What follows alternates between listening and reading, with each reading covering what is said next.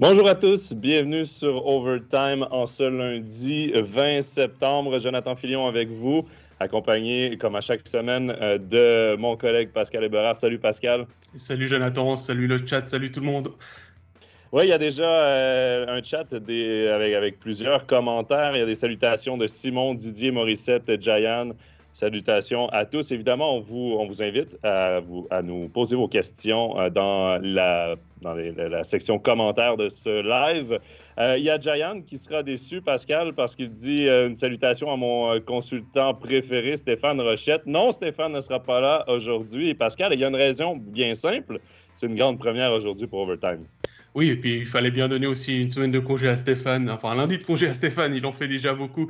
Tu l'as dit, on a un invité euh, ce, soir, euh, ce, midi, ce soir, oh là. La journée va être longue. La journée va être longue. On a un invité, c'est euh, Raphaël Berger, le directeur général de Fribourg-Gotteron, qu'on accueille. Salut Raphaël. Salut à tous. Alors Raphaël, on a décidé de se tutoyer avant l'émission, donc voilà, soyez pas surpris, on va être un petit peu moins formel. Et puis pour nous accompagner également, David Pietronigro. Salut David. Salut tout le monde. Raphaël, on va tout de suite euh, se tourner vers toi pour commencer cette entrevue. Évidemment, le chat peut poser euh, ses questions euh, si vous voulez vous adresser directement à Raphaël. On va faire le lien entre, entre vous et le CEO de Fribourg-Gotteron. Raphaël, tu as une, longue feuille de route on le sait, comme joueur en National League avec Zug et Fribourg, et également comme dirigeant, puisque depuis 2012, tu es président euh, CEO de Fribourg-Gotteron. Tu as annoncé ton départ en date du 31 décembre 2021. Qu'est-ce qui a motivé ton départ à quitter Fribourg-Gotteron et à quitter tes fonctions? Alors, c'était euh, un concours de circonstances, on va dire ça comme ça. Hein. Donc, j'ai vécu effectivement, comme tu l'as rappelé, de, longues années dans ce, milieu. Euh, non pas comme, euh, comme président, mais uniquement comme, euh, comme CIO, notamment sur les, dernières années. Et puis, ben voilà, j'ai eu une opportunité qu'on m'a proposée. Et puis, j'ai mûrement réfléchi, évidemment, à, quitter un milieu que je connais pour me lancer dans une autre activité. Mais ça faisait aussi maintenant 21 ans dans les différentes fonctions que je suis ou que j'étais actif ici à Fribourg. Euh, à l'âge de 42 ans, donc euh, ça représente la moitié de, la moitié de mon existence finalement. Et puis, euh, on ne sait jamais quand une opportunité se présente si elle se représentera un jour sous la même forme, sous une autre forme. Et puis, ben voilà, il faut faire un choix. Donc j'ai fait ce choix avec un certain nombre de choses évidemment que je vais, que je vais regretter de ce monde que je connais si bien, mais d'autres choses aussi que je me réjouis de, que je me réjouis de découvrir pour les prochaines années. Quand tu fais le pour, le contre pour te décider, euh, ça t'a pas pris euh, deux secondes. À mon avis, euh, ça a été un petit peu plus compliqué à peser parce que c'est un monde, le hockey sur glace, auquel tu es attaché, auquel tu as consacré plus que la moitié de ta vie, en tout cas la moitié de ta vie à Fribourg-Gotteron, mais plus aussi dans ce monde du hockey sur glace. Qu'est-ce qui, qu'est-ce décide finalement de, finalement le, laisser, le, le, quitter pour un monde maintenant dans le privé qui t'attend? Alors, j'ai toujours fonctionné comme ça, c'est que jusqu'à jusqu'à aujourd'hui, et c'est encore une fois de nouveau le cas, j'ai toujours choisi ce que j'ai toujours choisi ce que je voulais faire. Euh, quand j'étais petit, euh, j'avais dit à mes parents à 12 ou 13 ans, euh, je veux devenir joueur de hockey professionnel. Je le suis devenu quand j'étais ici à Fribourg et que je voyais arriver la, la, fin de carrière pour diverses raisons, pour diverses raisons médicales. Je m'étais donné aussi cet objectif de de, passer dans le, dans le management. Et finalement, ben, j'y suis passé immédiatement après mon, mon arrêt de carrière. J'ai rapidement gravi aussi les échelons pour devenir le, directeur général de, cette, de ce club de Fribourg-Gotteron avec tous les, tous les défis et tous les projets qui ont été, euh, qui ont été réalisés ces, ces dernières années. Et puis ben là, encore une fois, j'étais devant, j'étais devant, devant un choix. Et puis, euh, plutôt que de plutôt que d'attendre ou peut-être de se dire, OK, peut-être ça reviendra ou de, de voir ce qui, ce qui, se passera, euh, bah, j'ai pris la décision, encore une fois, de choisir ce que j'allais faire moi-même et de pas avoir ou de pas prendre le risque de, de, me faire imposer quelque chose dans les années futures. Donc, c'était ça le, le, facteur déclencheur. Tu disais que tu avais dit à tes parents que tu voulais devenir hockeyeur professionnel. Est-ce que tu leur as dit que tu voulais être champion de Suisse, puisque ça a été le cas en 98 avec Zug alors ça c'est euh, ça c'est peut-être quelque chose qui se planifie un peu mm. moins. C'est évidemment un rêve pour chaque joueur qui commence le hockey. Après euh, c'est vrai que parfois on me fait aussi la remarque, on me pose la question par rapport à Fribourg, on n'a pas été champion et tout ça. C'est c'est évident qu'il y a il y a des environnements qui sont plus ou moins propices à, à, devenir champion hein, finalement dans quel que soit le sport euh, quel que soit le sport qu'on pratique. Hein. Si vous voulez devenir champion du monde de hockey, vous avez meilleur temps d'être d'être canadien ou russe euh, que, euh, ou, polonais quoi en réalité. Donc voilà il y a des, éléments des, environnements qui sont plus favorables, plus favorables que d'autres mais forcément que c'était euh, forcément que c'était un rêve. Alors j'ai eu la chance que ça m'arrive lors de ma première année en, en, National League. Euh, c'est pas évidemment l'année où j'ai le plus joué, où j'ai eu le plus de rôles dans une équipe, mais malgré tout, ben voilà, j'ai fait partie de cette aventure de Zug, euh, qui avait conquis ce titre à cette époque en 98. Et puis, euh, bah, heureusement pour eux, ils ont réussi maintenant à, doubler la mise la, saison passée. Je pense que c'était aussi mérité. Mais toi, toi, quand tu vois ce qui est arrivé à Zouk justement la saison dernière, et puis cette longue attente qu'ils ont mis entre le titre de 98 et celui de l'année dernière, et tout le travail qui a été fait aussi pour changer, euh, on va dire, tout ce qui se passe derrière dans l'encadrement du club et tout, ça a été une source d'aspiration pour Fribourg aussi, pour essayer ce que as de, de, ce que tu as voulu mettre en place, de donner le maximum de clés aussi au, club pour que ce titre de Fribourg puisse enfin devenir réalité alors de toute façon, on a, on a évidemment des modèles, hein, et les modèles ne peuvent être que ceux qui ont, qui ont réussi à finalement atteindre, ce, atteindre cet objectif-là de gagner, de gagner un titre. Donc on essaye à, notre sauce, hein, parce qu'il ne faut, pas non plus, euh, faut pas non plus vouloir faire exactement toujours à 100% ce que font les autres, parce qu'on est toujours dans un contexte qui est différent. Mais évidemment qu'il y, a des, y a des inspirations et qu'il y a des, des éléments qu'on qu'on grappille à gauche, à droite, qu'on peut essayer aussi d'intégrer dans l'autre environnement pour essayer de, pour essayer de progresser. Après, c'est vrai que ça reste, ça reste compliqué, on est bien d'accord. Hein. on a touché, euh, on était tout près du but en, en 2012-2013. On a fait, euh, comme l'a fait Zou, on va dire, après ces, ces quelques finales euh, qui se sont soldées par des défaites. On a essayé de renforcer encore notre effectif. malheureusement, on avait une, une réserve, on va dire, qui était très limitée dans le temps et on a pu encore faire quelques opérations intéressantes pour la saison 13-14. Malheureusement, ça n'a pas marché. Puis ensuite, on était conscient et on le savait, on l'avait annoncé, que jusqu'à l'arrivée dans la nouvelle patinoire, on allait faire quasiment un, pas de retrait parce que justement d'autres clubs avaient réalisé de nouvelles infrastructures ou étaient en train de les réaliser et, et le, rapport de force euh, se modifiait au sein, de, au sein de notre ligue. Et effectivement, quand on voit le, le, travail qui a dû être accompli à, à Zoug, depuis aussi évidemment la construction de leur nouvelle patinoire, avec euh, plusieurs finales perdues, et euh, finalement, l'élément déclencheur, euh, c'est quand même après d'aller débaucher dans d'autres clubs des joueurs majeurs tels que Genoni ou Hoffman, ben, c'est des choses qu'on a, a dans le viseur, mais qui ne sont pas toujours évidentes à, à réaliser, d'autant plus maintenant qu'on sort quand même d'une saison très compliquée, très difficile aussi au niveau financier. Mais je pense que vous avez, vous avez suivi aussi qu'on reste optimiste et les difficultés ne nous empêchent pas de rester, de rester ambitieux pour le futur. Justement, dans le chat, il y a Gaëtan qui pose la question avec un passé de joueur avec un titre et cette expérience comme DG, que manque-t-il au roman, en particulier à Fribourg, pour fêter un titre? Alors, il manque certainement euh, beaucoup de petites choses qui font que euh, l'année où une équipe va au bout, eh bien, finalement, il y a, quasiment tout qui doit, euh, il, y a, tout qui doit s'accorder. C'est-à-dire qu'à un moment donné, vous devez avoir votre, euh, vos joueurs majeurs dans votre équipe euh, qui performent, ce qui n'est pas forcément toujours le cas. Vous devez aussi évidemment être un petit peu chanceux, être épargné par les, par les blessures. Vous devez aussi pouvoir compter sur un banc qui vous permet, pendant la saison régulière qui est longue, de peut-être pas gaspiller, gaspiller trop de force, enfin que ce soit en saison régulière ou même, on va dire, dans les, dans les, dans les premiers tours de playoff. Peut-être si je reviens à notre, à notre finale 12-13, euh, contre, contre Berne. On se, présente en, se présente en finale avec un effectif euh, où nos, nos, deux premiers centres, en l'occurrence Christian Dubé et, Sandy Janin, euh, ont joué cette série en étant, en étant blessés en étant touchés, quoi, donc sans être à 100% de leurs moyens. Donc il y, a, ces éléments-là qui, font qui font une différence. Et puis aussi après, alors vous me direz, ça c'est un petit peu le, chat qui se mord la queue malheureusement, c'est l'expérience de, ces moments-là.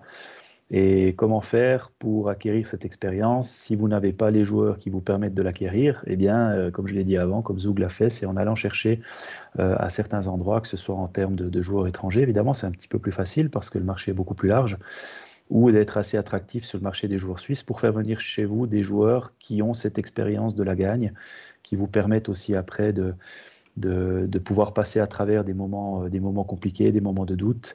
Et, on le voit peut-être même, euh, c'est peut-être anecdotique au vu du, pour, le, pour le public, mais on voit une équipe comme, euh, comme Berne qui a une saison quand même très compliquée la, saison passée, qui arrive quand même à aller chercher quelque chose à gagner, à gagner la coupe, quoi, parce que justement, il y a dans les rangs de ces équipes, il y a des, des caractères, du leadership et de l'expérience aussi de ces, de ces moments clés qui sont les moments décisifs d'une saison. Raph, on va beaucoup te faire parler, je crois, hein, dans ce début de Overtime aujourd'hui.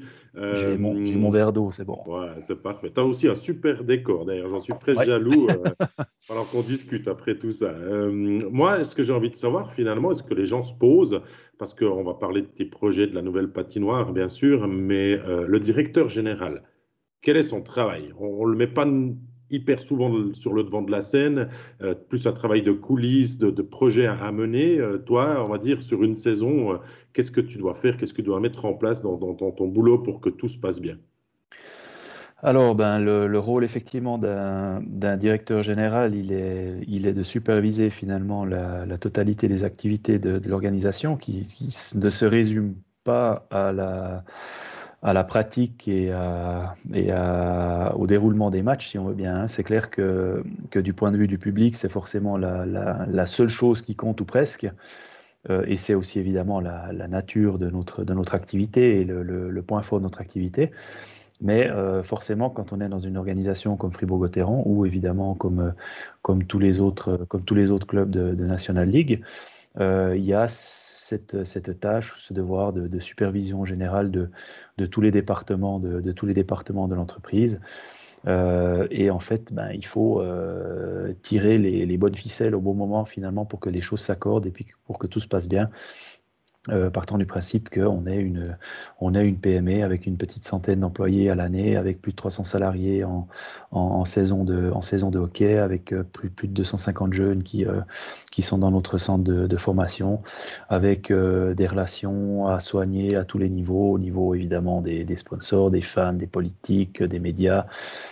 et tout en et tout en ou sans pardon, sans plutôt euh, minimiser le, rôle à jouer aussi en interne, parce que finalement, ben, les, premières personnes qui doivent se sentir bien dans, un, dans, un, dans une organisation comme la nôtre, eh ce, sont nos, collaborateurs. Et euh, oui, on doit plaire à l'extérieur, mais d'abord, on doit être efficace et performant et crédible euh, à l'interne vis-à-vis de, vis-à-vis de ses équipes. Et puis je pense que c'est effectivement ce rôle-là qui est totalement invisible vu de l'extérieur, mais en même temps c'est assez normal et puis c'est pas ça qui, qui, rend notre activité euh, intéressante aux yeux du public. Si je te comprends bien, quand on est directeur général, on compte pas vraiment ses heures parce qu'il y a la journée de bureau où on travaille sur ce qu'on doit faire la journée, puis il y a le côté relationnel les soirs de match encore. Alors oui, effectivement, c'est un milieu où on n'a pas de... Bah déjà, il n'y a quasiment pas de... Il y a quasiment pas de frontière entre la vie privée et la, et la vie publique hein, finalement, puisque quoi que vous fassiez dans votre vie privée, euh, hormis quand vous êtes euh, à la maison le dimanche sur votre canapé avec euh, votre femme et vos enfants, ben, il y aura toujours quelqu'un autour de vous qui va venir vous parler de ce joueur ou de ce dernier match ou de ce prochain match ou de ce choix d'avoir prolongé ou pas prolongé ou de ce joueur qui marque pas en powerplay ou ainsi de suite. Enfin voilà. Donc il n'y a pas de, il a pas de vraie séparation entre la vie, la vie privée et la vie publique. Et puis c'est vrai qu'on travaille dans un monde où on a une, gestion d'entreprise totalement standard, si on peut dire ça, hein, qui nous occupe la plupart de nos, de nos semaines. Et additionné à ça, on a la partie euh, événementielle. Donc que ce soit évidemment les matchs qu'on organise nous ou la multitude d'autres événements euh, auxquels euh, on est invité à, participer activement ou, passivement, mais, mais, ça fait effectivement des, des grosses, grosses semaines en tous les cas pendant les mois de, de, août à mars ou avril. Euh, les semaines, voilà, c'est 6 ou 7, c'est clair. Hein. les semaines de 5 jours, ça n'existe pas vraiment. La, question de David, elle amène une très belle transition sur plusieurs questions qu'on a eues de, Simon notamment. Euh, on va prendre la dernière parce que c'est celle qui résume le mieux. L'objectif d'une société anonyme comme Fribourg n'est-il pas de faire des bénéfices? Et au final, à quel prix euh, devient un titre de champion immoral d'un point de vue économique?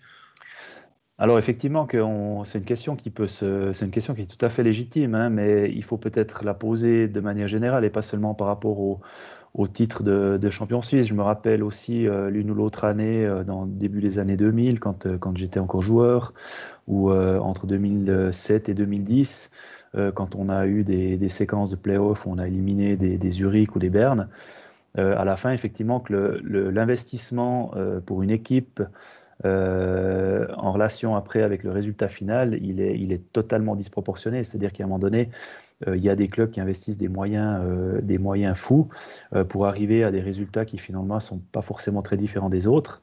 Après, la réalité, elle est quand même là pour démontrer que l'équipe qui n'est pas capable de, mettre les moyens, ou bien de mettre des moyens derrière ses, ambitions, ses objectifs, eh ben, elle n'y arrive pas non plus. Donc à un moment donné, il faut trouver la juste balance entre ça.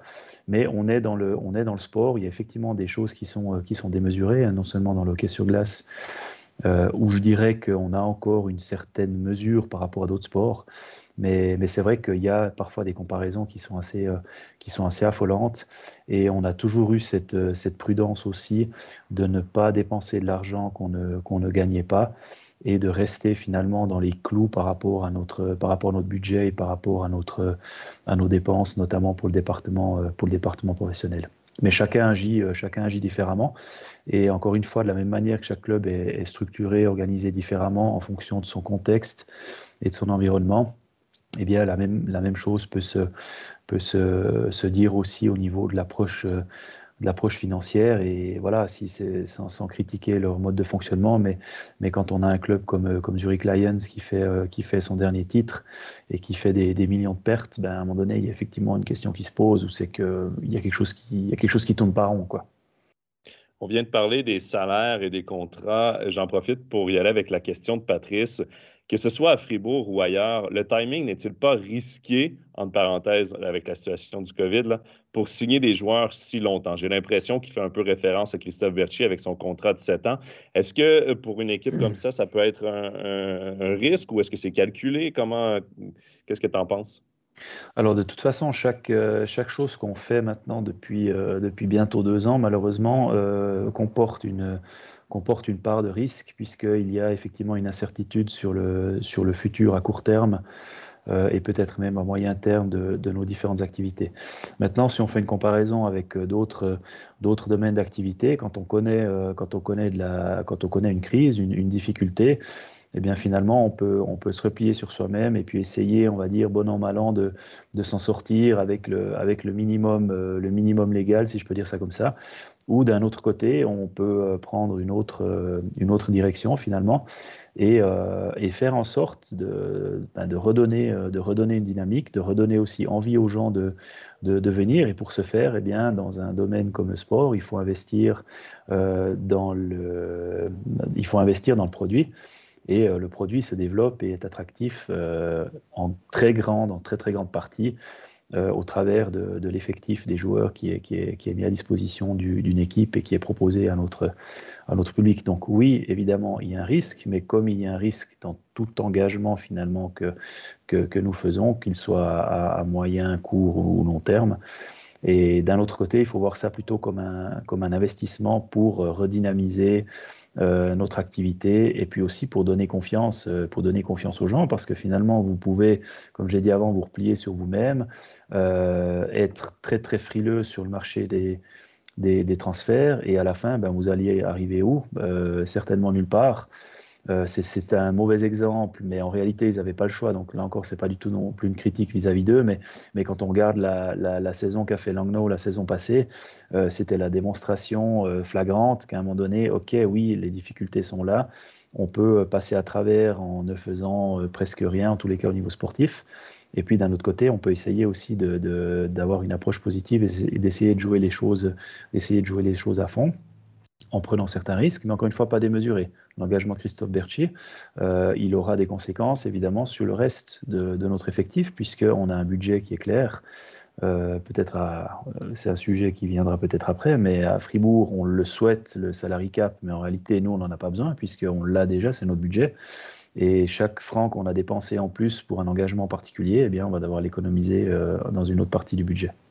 Moi, je veux rebondir sur quelque chose finalement qui va dans ce sens, puisque tu parles de budget et peut-être d'économie. C'est peut-être quelque chose aussi qui tient à Fribourg. Je vais rejoindre la question dans le chat de Nicolas Chawarian aussi qui dit euh, quelle est finalement la part de la relève? On sait qu'on veut faire revenir, et ton président euh, avait mis vraiment, on va dire, beaucoup d'énergie pour faire revenir Berchi, un fribourgeois aussi à la maison, préparer la Prunger et tout, mais il y a toujours cette volonté d'avoir cette touche fribourgeoise et cette ossature euh, au, sein, au sein du club la relève à, Fribourg, elle a quelle part d'importance et quelle volonté aussi On sait que ça dépend aussi du sportif, mais est-ce qu'elle a une place dans, dans un futur proche euh, à Fribourg-Gotteron? Est-ce qu'on en tient compte? Alors absolument, donc notre stratégie elle est claire hein, au niveau de la, de vision, au niveau de, notre conseil d'administration elle est claire, c'est-à-dire que au maximum on doit évidemment euh, évoluer avec notre première équipe qui sera composée de joueurs, de joueurs du cru. Donc dans l'idéal évidemment des joueurs qu'on conserve chez nous sur toute la, la période de formation et qui puissent intégrer ensuite notre première équipe sachant que sportivement, c'est quelque chose d'assez aléatoire de miser uniquement là-dessus, hein, parce que le, le, chemin est difficile et souvent il faut faire quelques petits écarts euh, à gauche ou à droite pour après revenir. Euh, évidemment que le cas de Christophe Berchi, un joueur qui finalement va se développer ailleurs et quand il revient chez nous, il est mûr et il est finalement à son, à son sommet, donc évidemment aussi au sommet de son prix. Euh, c'est des choses qu'on peut pas euh, se permettre, qu'on peut pas se permettre chaque année. Donc l'objectif est clairement de pouvoir conserver et de développer aussi. Donc c'est le, le, cas. Hein. Il y a, peut-être besoin de regarder juste les, les buteurs de Fribourg-Gotteron sur ce, sur ce début de saison. Donc on a les joueurs qui sont là, mais on a aussi, c'est vrai, ben, des joueurs qui arrivent gentiment en fin de, en fin de carrière et qu'il faudra qu'il faudra songer à remplacer. Euh, après, les centres de formation, c'est quasiment 2 millions d'investissements chaque année dans notre, dans notre organisation. Euh, ça ne vous donne jamais de, de, garantie à 100% parce qu'il y a plein d'éléments, plein de facteurs que vous, ne, que vous ne maîtrisez pas. Il y a des années qui sont mieux que d'autres. Il y a des années où il y a plus de quantité ou moins de quantité. Euh, il y a des fois où c'est que vous avez la perle rare et puis elle sera tellement rare qu'elle va peut-être être sollicitée très tôt pour aussi aller voir ailleurs. Donc, il y a beaucoup de choses. Il y a des centres de formation qui se font concurrence entre eux. Donc euh, voilà, à nous d'être euh, à nous d'être aussi inventifs pour essayer au maximum de, de, conserver nos jeunes, de leur donner la possibilité de se développer sans non plus griller les étapes. Hein. Il y en a, euh, on va pas faire de, de, rappel des événements de ces derniers mois, mais il y en a certains qui sont pas capables d'avoir la patience nécessaire et qui veulent absolument griller les étapes.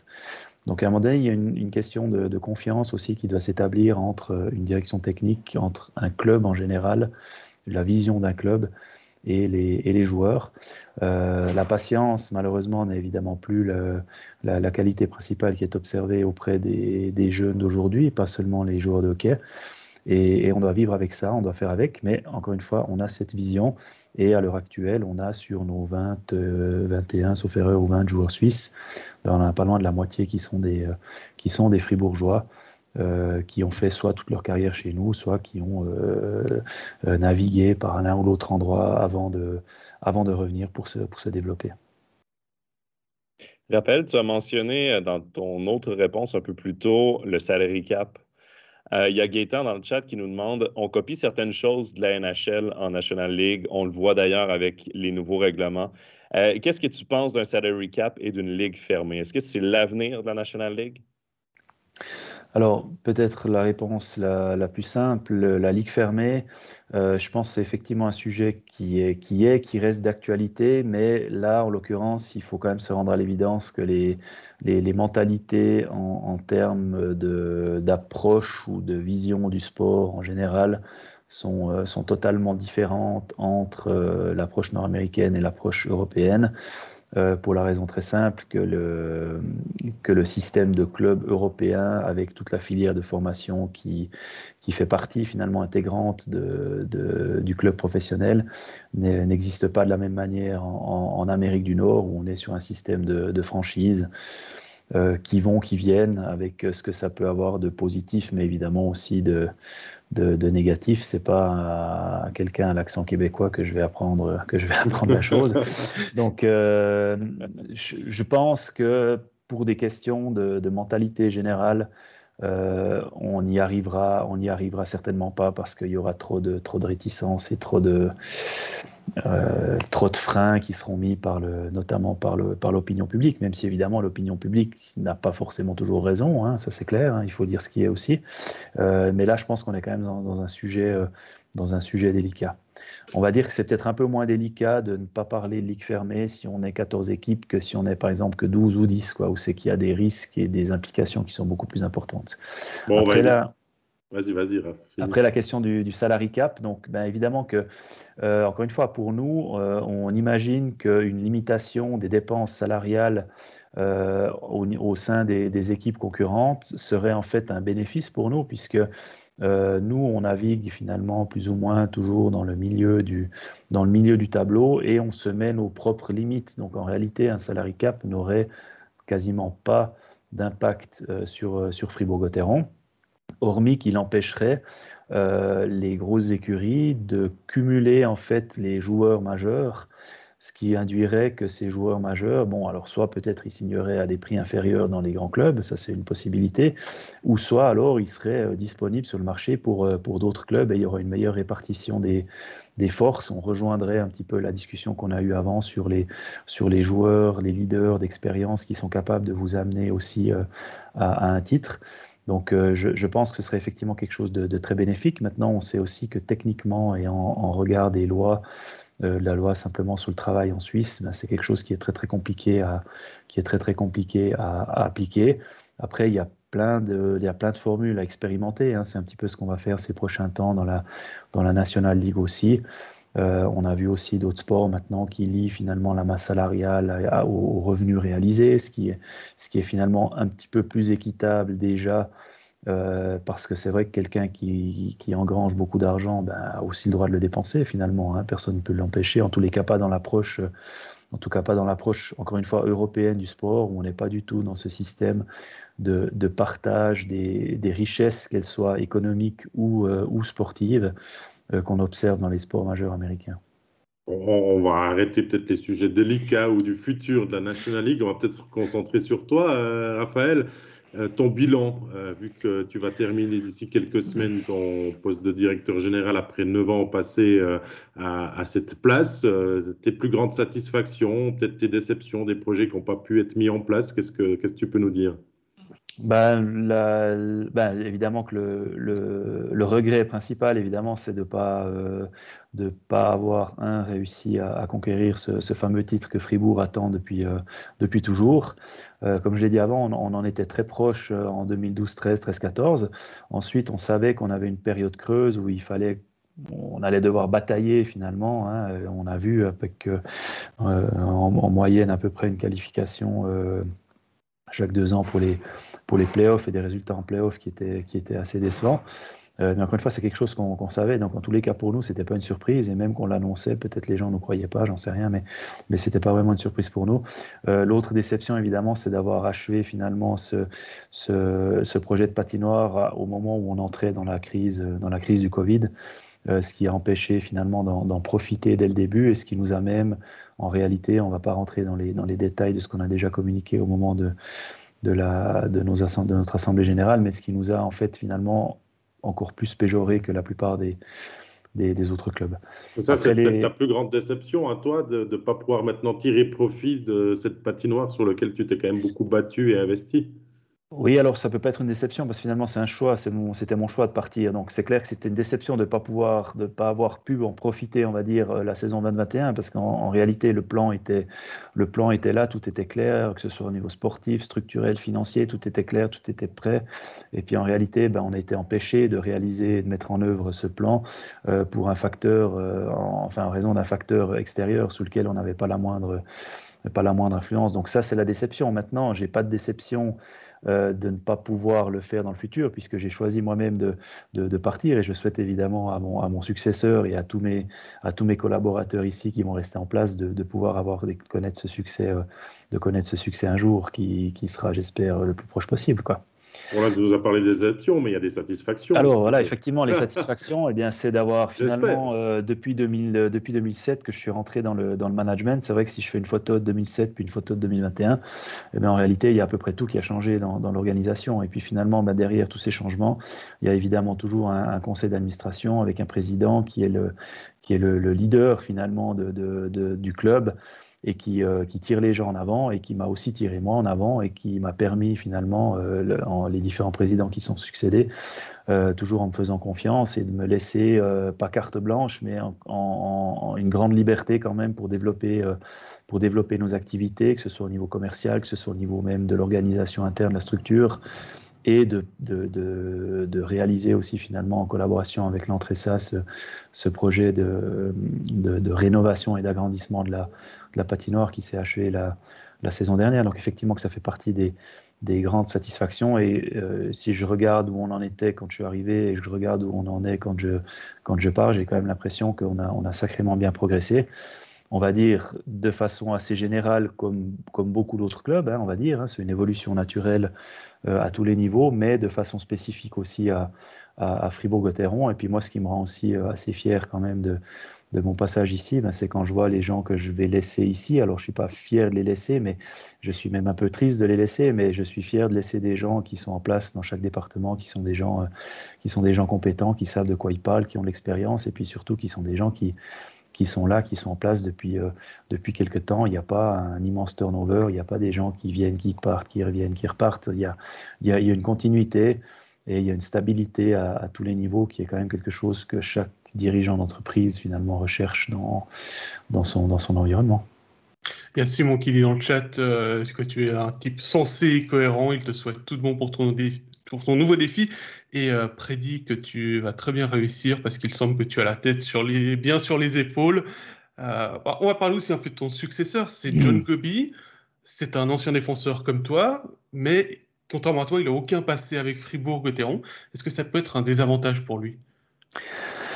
Alors c'est sûr que ça fait partie des, ça fait partie des choses qu'il n'a pas quand on le compare à moi, mais en réalité ça sert à rien de comparer deux, deux personnes qui se, qui se, qui se succèdent parce que forcément que ce sera des parcours, euh, des parcours différents. Après, John est quelqu'un qui vient de, qui vient qui a quand même bourlingué à travers la Suisse, qui a connu aussi euh, les autres clubs romans et notamment Lausanne euh, au niveau du management.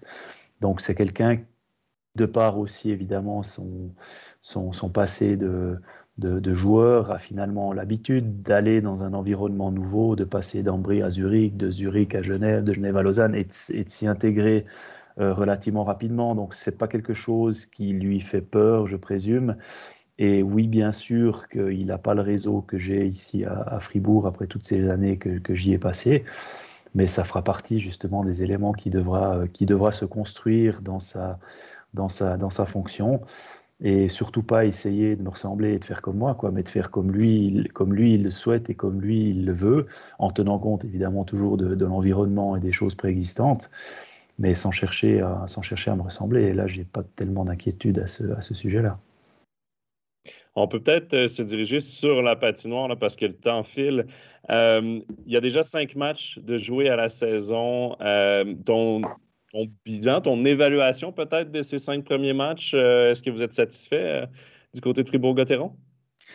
Alors, on va dire moyennement, c'est-à-dire qu'on a évidemment bien commencé avec, euh, avec deux victoires. Ensuite, on est passé malheureusement à travers de, ce match à, de ce match à Ambry, hein, alors même qu'on savait exactement ce qui allait nous arriver dessus.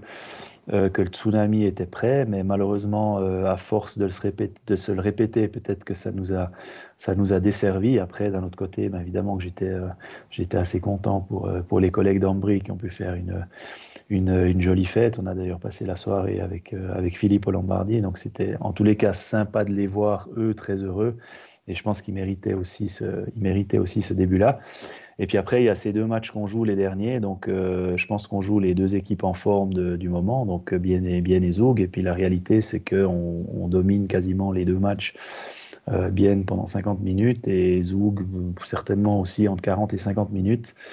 Est-ce qu'on aurait mérité mieux que deux points sur ces deux matchs? Très certainement, plus particulièrement le match de, plus particulièrement le match de, samedi à Zoug, où on a quand même eu, en termes de chances de but, bien plus de chances que, que Zoug. Mais voilà, à la fin, on, en, revient aussi à ça, hein, l'expérience, le, petit truc en plus ou le petit truc en moins, un petit peu de, un petit peu de réussite. Euh, à noter aussi évidemment que le calendrier nous était un petit peu défavorable avec quatre matchs à l'extérieur sur, euh, sur cinq. Donc voilà, on, a fait, euh, on, a fait ces, on a fait ces points qu'on a fait. Euh, on espérait certainement peut-être en avoir un ou deux de plus, mais on n'est pas encore à la ramasse et puis on, reste confiant pour la suite. La, saison est longue, on est d'accord. Il n'y a pas de lieu de s'inquiéter pour l'instant pour Fribourg-Gotteron de ce qu'on a vu. Oui, il y a eu ce début de match, ces dix premières minutes manquées à, à Ambry, euh, quelques moments en début de match aussi à Zouk samedi euh, que j'ai commenté qui était un peu délicat parce que Zouk c'est quand même une belle armada.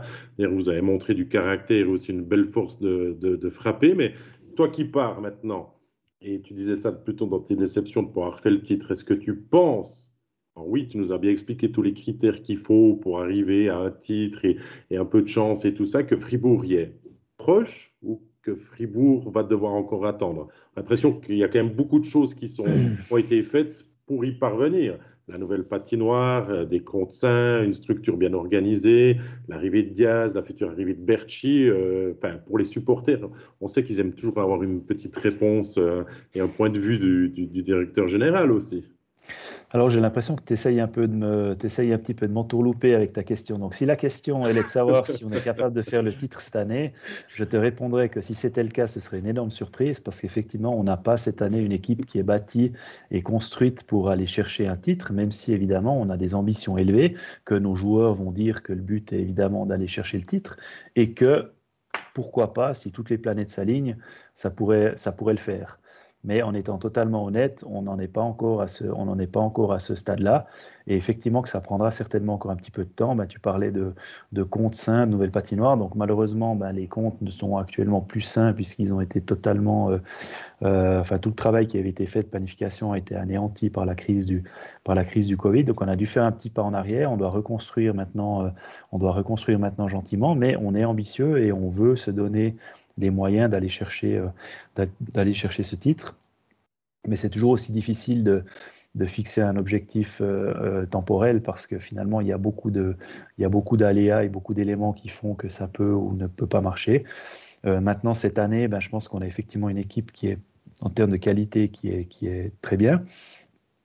si on a si on est épargné par si on est épargné par les blessures, on a on a moyen de faire même très bien, je dirais. Euh, mais on sait aussi qu'on a un banc qui est un petit peu court et puis que le jour où nos leaders seront un petit peu essoufflés, ben, ce sera un petit peu plus difficile. Donc il faudra aussi passer par ces moments euh, plus délicats. Mais, euh, mais on y croit. Et puis ben, si ce n'est pas cette année, ben, on remettra l'ouvrage sur le métier l'année prochaine. Ma question elle était en deux temps, un peu pour savoir cette année, on est d'accord, mais aussi pour le futur proche. J'ai l'impression que la progression, la professionnalisation de Fribourg-Gotteron a été aussi faite dans le sens pour aller régater contre ces tops équipes et pouvoir se prétendre à enfin avoir ce premier titre. vous avez souvent tourné autour dans les fortes années 90, euh, vous avez été proche en 2012-2013, et puis on a l'impression que bah, nous, à MySports Romandie, en tout cas, on a envie qu'ils reviennent dans notre territoire aussi, que ce soit vous, que ce soit Genève, Lausanne, euh, que ce soit bien ou à joie finalement, mais on a l'impression que vous pouvez y arriver dans les prochaines années.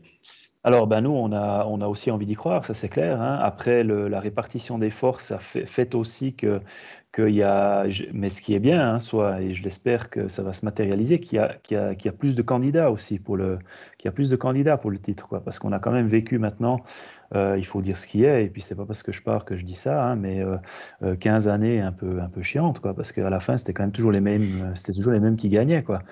Et puis maintenant, on a vu qu'avec ben, finalement un club qui a été en, fin de cycle complète d'Avos, qui prend du temps, ce qui est normal pour se, pour se reconstruire et qui peut-être ne pourra plus jamais viser aussi haut sur une aussi longue période que ce qu'ils ont fait euh, au début des années, enfin pendant les années 2000. Euh, on voit qu'un club comme Berne peut être dans la difficulté. On verra ce que, ce que Zurich fera quand ils seront dans leur, dans leur nouveau stade. Et, à ce moment-là où Walter Frey a dit qu'il ne mettrait plus la main au porte-monnaie, euh, ils devront se débrouiller par le propre moyen, comme nous, on a toujours dû faire finalement. Donc, alors d'un côté, oui, on, construit quelque chose pour y arriver. D'un autre côté, on est de moins en moins les seuls à avoir cette vision-là ce qui en réalité est très bien pour notre sport parce qu'il y aura, j'espère, dans le futur de plus en plus de candidats au titre. Et parmi ces candidats, eh bien, euh, nous, en serons, euh, nous en serons un et on espère bien qu'un jour ou l'autre, ce sera notre tour. Puisque tu parles des, autres clubs, une question de Patrice qui te concerne un peu plus personnellement. En tant qu'ancien, en tant que jurassien, est-ce que tu penses que le HCA pourrait se maintenir dans l'élite ces prochaines années? Alors, le HCA aurait eu certainement de la, peine à se maintenir dans l'élite si cette saison avait été, donc 21-22 avait été une saison normale avec, euh, avec un système de, promotion-relégation, bien que euh, en qualification pour la Ligue, hein, on a quand même souvent vu l'équipe euh, qui a fait une saison, connu une saison compliquée en première division, quand même être encore supérieure à l'équipe championne de, de deuxième division. Et donc pour répondre, je pense que Ajoie a maintenant euh, presque deux saisons pour, euh, pour s'établir. Donc finalement, c'est quelque chose d'assez euh, c'est quelque chose d'assez inespéré et c'est peut-être quelque chose qui ou c'est quelque chose qui devrait à mon avis effectivement leur permettre de de pouvoir se construire on va dire sans, sans stress ou sans trop de stress en tous les cas pour cette première saison. Donc euh, c'est un élément qui, qui, plaît dans leur faveur, je dirais. Avant de te libérer, parce que je crois que tu as des obligations professionnelles aussi, Raphaël. On prend déjà pas mal de ton temps. Euh, on a compris que tu étais bien occupé dans ton emploi du temps et tout. Et puis de laisser peut-être le dernier mot à Pascal pour la, la, dernière question. De voir la BCF Arena se remplir et, et de, de, fourmiller de, de, monde. On attend encore le premier euh, guichet fermé. Mais qu'est-ce que ça te fait finalement de voir que eh ben, le public est de retour maintenant et puis qu'on peut en tirer un petit peu plus de, conséquences et de, fruits de, tout ce travail qui a été mené bah, je dirais que c'est un peu le but de, pas de notre existence, mais c'est le but de, notre activité, hein, finalement, de, réunir, euh, de réunir le plus de monde possible pour soutenir, euh, pour soutenir une équipe. Et puis c'est vrai que la saison passée, elle était, elle était, difficile elle était assez difficile à vivre, hein, non seulement dans les coulisses, mais évidemment aussi pour les, pour les joueurs sur la glace. Alors après, comme toujours dans chaque situation, eh bien, on s'est habitué et on a fait avec, on n'avait pas le choix. Euh, mais là, c'est vrai que ça fait vraiment plaisir de revoir les, de revoir les gens, avec le seul, le seul petit bémol, évidemment, qui est constaté aussi chez nos, chez nos collègues, c'est qu'il y a quand même euh, une espèce de crainte, ou en tous les cas, une, une, une attente peut-être aussi de la part de certaines personnes pour, pour revenir, et on voit que, que les affluences ne sont pas aussi élevées que ce qu'on aurait pu espérer. Et finalement, ce n'est pas quelque chose qui est très surprenant. On a déjà constaté, ça exactement de la même manière dans notre département, euh, dans nos départements gastronomie. Donc, entre une période de fermeture complète et le moment où ça, où ça réouvre, avec un certain nombre de, de conditions, eh bien, malgré ce que certains peuvent en penser, c'est évidemment pas l'euphorie. Les gens, ils reviennent euh, petit à petit, évidemment. Et euh, il faudra encore un peu de temps avant qu'on puisse, je pense, remplir la, remplir la patinoire. Mais on a quand même bon espoir que ça, que ça arrive cette saison, bien sûr. Alors je vais prendre la parole puisque David avait la dernière question. elle, est, très simple, Raphaël. Est-ce que, une fois que tu auras quitté Fribourg-Gotteron, on aura la chance de te recroiser au bord d'une patinoire pour, en, tant que simple spectateur, que ce soit à la BCF Arena ou euh, dans une autre patinoire en Suisse? Alors, la BCF Arena, assurément, puisque ben, l'entreprise dans laquelle je vais travailler est, partenaire et fournisseur de, de, Fribourg-Gotteron, euh, partenaire aussi d'autres d'autres clubs de hockey, comme je passe régulièrement, ou alors c'était pas le cas jusqu'à présent en hiver, mais comme je passerai peut-être aussi régulièrement quelques week-ends dans le, dans le Jura, euh, j'en profiterai aussi pour aller voir quelques matchs à, quelques matchs à Port-Entruy. Et puis, euh, et puis donc oui, on me reverra, euh, on me reverra, mais peut-être qu'on m'entendra, euh, peut-être qu'on m'entendra pas beaucoup parce que c'est vrai que on m'a déjà, on m'a déjà posé la question, est-ce que ceci, est-ce que c'est là, mais voilà. Après, à un moment donné, je fais pas partie de ces gens qui disent qu'ils partent, mais qui partent pas complètement et puis qui laissent toujours traîner le pied en travers de la porte pour qu'elle reste ouverte. donc à un moment donné, j'ai fait un choix, donc j'assume mon choix. Et oui, bien sûr que si on me pose une fois ou l'autre des questions sur des sujets très particuliers, euh, je me permettrai, euh, vu mon expérience, de donner peut-être un avis, mais euh, comptez pas sur moi pour commenter les, résultats de telle ou telle équipe ou le, changement d'entraîneur de telle ou telle équipe ou ainsi de suite. Quoi. Ça fait pas partie de, ça fait pas partie de ma, de mon approche des choses. Eh bien, Raphaël, ce sera un plaisir de te recroiser dans les patinoires. Merci beaucoup pour ces 45 minutes que tu as passées avec nous et surtout, bonne chance dans ton changement de carrière. Merci beaucoup. Salut, à bientôt. Bye bye. À bientôt, Raphaël. Et Joe, on, se... bon, on reste avec David finalement pour, pour la transition. C'était vraiment très chouette d'avoir Raphaël avec nous comme premier invité. On a profité de faire ça avant que John Gobi commence à la transition parce qu'il va être plus sollicité aussi par cette transition. Puis il y a d'autres médias aussi qui voudront tirer le bilan des années Raphaël Berger à la tête de Fribourg-Gotteron. C'est logique. Oui, et éventuellement, ben, on va recevoir d'autres invités de d'autres clubs. Le, but, c'est évidemment de faire le tour un peu de tous les clubs romans. Donc, euh, on va arriver prochainement avec d'autres annonces d'invités. Là, on attend des confirmations. Euh, mais vraiment très généreux, Raphaël Berger, avec nous aujourd'hui. Euh, mais là, David, ben, on va continuer avec, parce qu'on a eu les questions dans le chat, on va continuer avec quand même un tour d'horizon de ce qui s'est passé ce week-end. et on va commencer avec Genève Servette. Bon, messieurs, ça n'a pas été euh, le plus beau des week-ends pour Genève Servette. Deux défaites, dont la toute première de l'histoire de l'équipe à la Vaudoise Arena, parce que depuis l'ouverture de cette patinoire à Lausanne, Genève avait toujours été vainqueur sur la patinoire vaudoise. Euh, ça n'a pas été un week-end facile. On sait, l'équipe est décimée par les blessures. Euh, mais David, là, on échappe quand même de gros points pour Genève Servette. Je crois que c'était un week-end avec trop d'émotions pour, pour Genève Servette. Il y avait bien sûr le fait que cette série contre Lausanne à Lausanne n'allait peut-être pas s'éterniser non plus euh, si longtemps. Hein. Comme dirait euh, notre consultant vedette, ils étaient mûrs peut-être pour en perdre une, une fois. donc ça a fini par arriver sur un score très serré et sur des petits détails, hein, parce que les deux équipes finalement méritaient aussi de, s'imposer quand on gagne en prolongation au tir au but de cette manière, ça se joue vraiment à des petites choses. Et, le fait qu'on perde le deuxième match contre Lugano, où il y a beaucoup, beaucoup de choses qui se passent autour de, ce match, euh, sans vous cacher que c'était le retour quand même de Chris Maxwell. oui, au club, euh, on n'était peut-être pas très content, on n'a rien organisé de spécial, mais, mais pour le public, pour pas mal de joueurs aussi, c'était spécial et on n'a pas su finalement euh, faire prévaloir euh, cette domination à domicile au Vernet pour euh, eh bien finalement montrer à Max Orley que le club pouvait, pouvait aussi gagner sans lui et face à lui. Enfin voilà, c'est un week-end spécial. Enfin, c'est le début de saison et pas encore ouf, fou pour un finaliste de la saison dernière du côté de Genève, mais moi, je ne crois pas que j'ai beaucoup d'inquiétude. Il y a certes ces deux défaites de, suite, mais bah, je ne sais pas, toi, Pascal, tu as, commenté le match contre, contre Lugano. Euh, Qu'est-ce qui a manqué, si on parle sportif euh, et match à proprement parler, à Genève pour peut-être faire mieux? Je pense que c'est le début de match finalement, parce qu'ils se sont retrouvés avec euh, Thibaut Faton comme gardien adverse, qui était secondé par David Fadani. Donc, c'est sûr que c'était un jeune gardien sans expérience de National League qui était face à eux. Et les premiers rebonds de Faton étaient un petit peu euh, euh, lâches, pas forcément très maîtrisés. Je pense qu'il y avait pas mal de, nervosité aussi de son côté. Et c'est là que Genève aurait dû capitaliser. Il y a eu des bonnes actions, mais les défenseurs de Lugano ont commencé à jouer très serré devant leur gardien.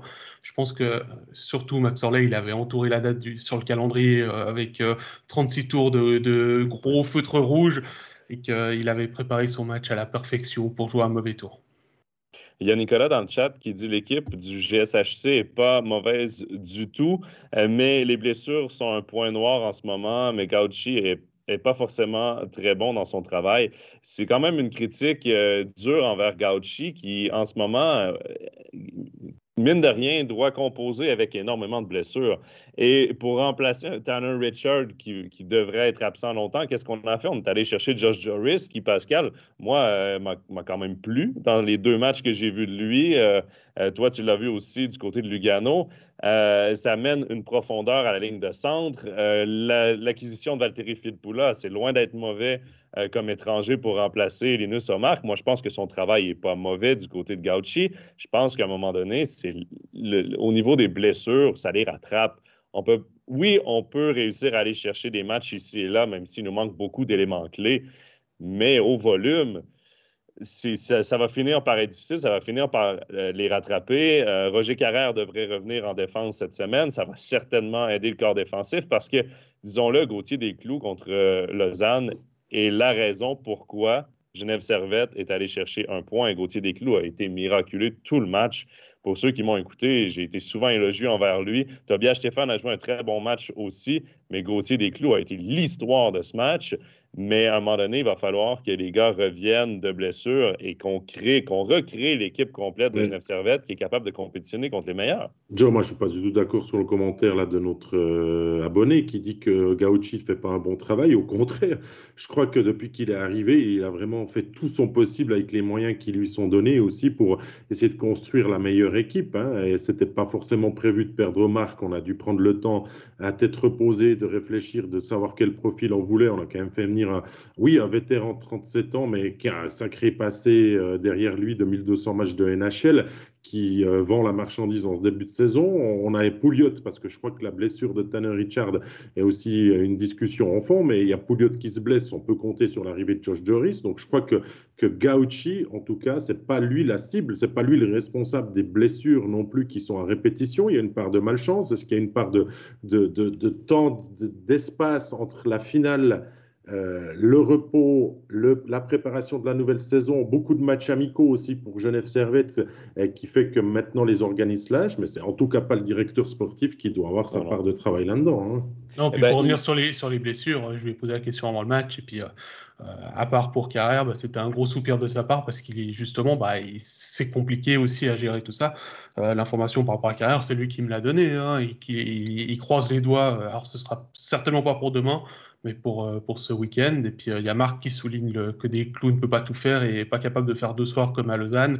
Euh, il est aussi sorti apparemment pour éviter une blessure qui, ou une douleur qui commence à sentir.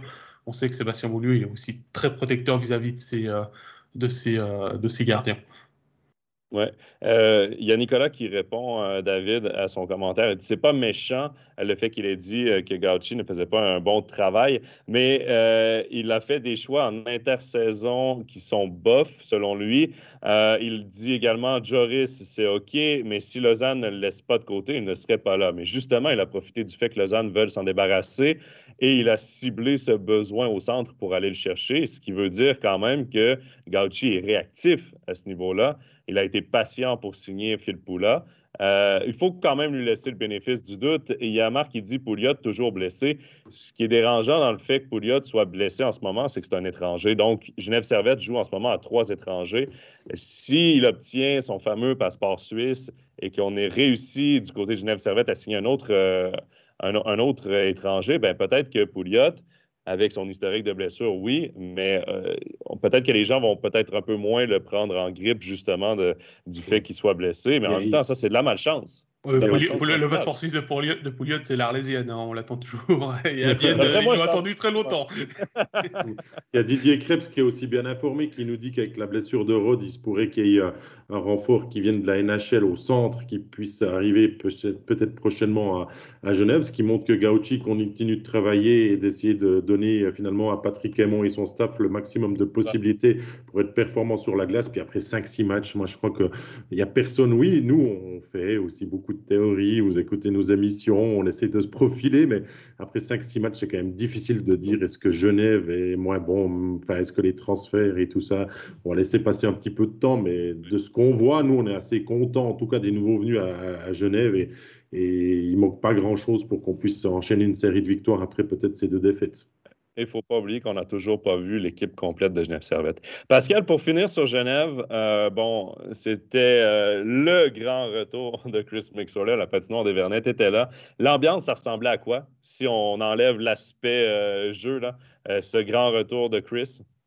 Écoute, bah, on a vu un homme en campagne électorale puisqu'il salue à peu près tous les VIP et tous les spectateurs qu'il a pu saluer avant le match, avant chaque tiers, après chaque tiers, enfin du grand Chris Maxorley dans la, dans la dans, dans, les bonnes années. C'est-à-dire vraiment, c'est un homme de communication. On a aperçu aussi euh, d'autres anciens euh, de Genève Servette. Il y avait pas loin du banc de Lugano, il y avait l'ancien président Laurent Straussonne, il y avait Philippe Beson. Bien évidemment, il n'avait pas manqué un match euh, du retour de Chris Maxwell qui l'a fait venir à Genève, face en plus à Lugano où il a été très apprécié. On a vu Daniel Vukovic aussi qui était présent pour assister à ce match-là. Et à, la fin du match, bah, comme de toute façon, il savait Chris qu'il allait être demander aux interviews. En gros, il en a fait 5 avant le match et 8 après. rien que pour les télés, euh, le public l'a rappelé, il y a une partie des supporters luganais qui ont profité de l'occasion, et là il y a eu quelques tensions, vous pouvez le voir sur, notre page Facebook, hein, on, a mis, on a mis la vidéo, euh, quelques insultes qui volent à ce moment-là, mais vraiment, il était sincère. Moi, je l'ai eu à l'interview, vraiment, quand euh, vous voyez l'interview, il, il, se rapproche juste de moi pour l'interview. c'est quelques secondes après. Hein. C'est quelques secondes après, et il est vraiment encore très ému, et c'est pour ça qu'il n'arrive pas à aller au bout de la deuxième réponse. Mais après, Max Orley, il a disparu un petit peu de radar avec ce qui s'est passé à Genève dans les dernières années, mais c'est pas parce qu'il a pris un ou deux ans qu'il a perdu toute sa maîtrise de la communication, les gars. Et soyons sérieux, quoi. Il savait qu'il y avait les caméras, il savait que de toute façon il serait braqué et puis que son show et sa compagne, je crois que tu le dis très bien, euh, Pascal, euh, ont été faits à merveille et ont tourné dans, aux quatre coins de la Suisse. C'était une certitude. juste pour donner une idée, c'est que moi j'ai été. Euh, le voir avant le match et puis je lui demande comment est-ce qu'il se sent puis il m'a sorti toute une tirade sur le fait que l'équipe a bien joué la veille que c'est vraiment un honneur d'être à Lugano et voilà c'est sa façon de communiquer c'est un très bon comme dit Marc c'est un très bon comédien mm. Comme dit Simon aussi, c'est du soap opera qui s'est fait euh, avec cette rencontre. le sportif a pris un petit peu le, le, derrière par rapport à tout ce qui s'est fait dans ce retour de Chris à Genève. Voilà, messieurs, pour le week-end de Genève-Servette. On va tout de suite aller du côté de Bienne. Et du côté de Bienne, ça va bien, hein, puisque les Célandais continuent à enchaîner les victoires, puisque désormais, c'est six matchs, six victoires, première place au classement, grâce à Fribourg-Gotteron qui a pris un point à, Zoug. Cette fois-ci, les Célandais sont seuls en tête. Euh, il y a surtout cette moi, j'ai regardé le match euh, Lugano-Bienne pour préparer le match de, samedi. Ça a été tout en maîtrise avec un Damien Brunner qui a fait des très bons choix sur les, sur les trois buts qui marquent. Et puis, le but de la victoire, j'ai envie de le souligner par Gillian Colère contre Lugano, le petit jeune qui joue en, quatrième ligne. Franchement, euh, chapeau, c'était une très belle performance des, des vendredi. Il y a Simon qui dit bravo, Bienne. David, il ne faut pas oublier que Bienne joue sans Gaëtan Haas. Oui, oui. Est-ce qu'on a. Euh, on, l'oublie, mais non, il s'en sort plutôt bien. J'allais dire, est-ce qu'on a vraiment besoin de Gaëtan Oui, toutes les équipes ont besoin de Gaëtan soyons d'accord, mais euh, l'effectif de Bienne est quand même amené avec une certaine profondeur pour pouvoir pallier sur un court terme ce genre d'absence, que ce soit euh, Gaëtan ou Noah Rod, on s'organise toujours pour pouvoir euh, continuer de performer et ça laisse l'opportunité à des joueurs de 3-4e bloc d'être amenés avec un petit peu plus de responsabilité. Mais attendez les gars, oh, deux victoires ce week-end, 6 euh, sur 6 en, championnat en ce début de saison. je ne sais pas si on se dirige et j'ai envie de faire un petit clin d'œil au futur rédacteur en chef du, journal du Jura, Laurent Kleisel. Euh, bien, bien futur champion de Suisse, les gars, à ce rythme, non?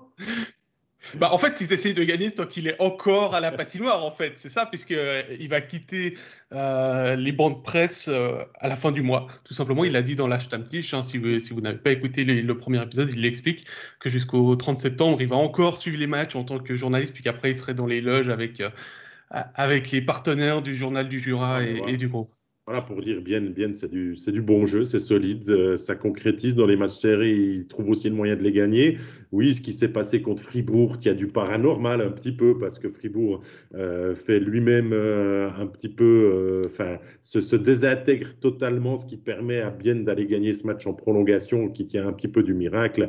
Bien ne méritait pas forcément de gagner ce match, et, Fribourg peut-être pas le perdre de cette manière, mais pour l'instant, avec le retour d'Antti les transferts, il reste Salinen aussi très en vue. Rayala qui dit passeur, les gars. C'est quoi? C'est la, la, paternité qu'il a eue qui l'a fait changer et puis qu'il il a, il a, il a, il a joué euh, aux jeux vidéo puis il s'est dit tiens, il y a une, option passe euh, aussi euh, sur, sur, les, sur le, fonctionnement et le mode de jeu. Je sais pas, il se passe des choses à Vienne quand même un petit peu, un peu étranges, mais qui, qui parlent pour l'instant où c'est une équipe en extrême confiance qui, qui, joue, du, qui joue du bon hockey.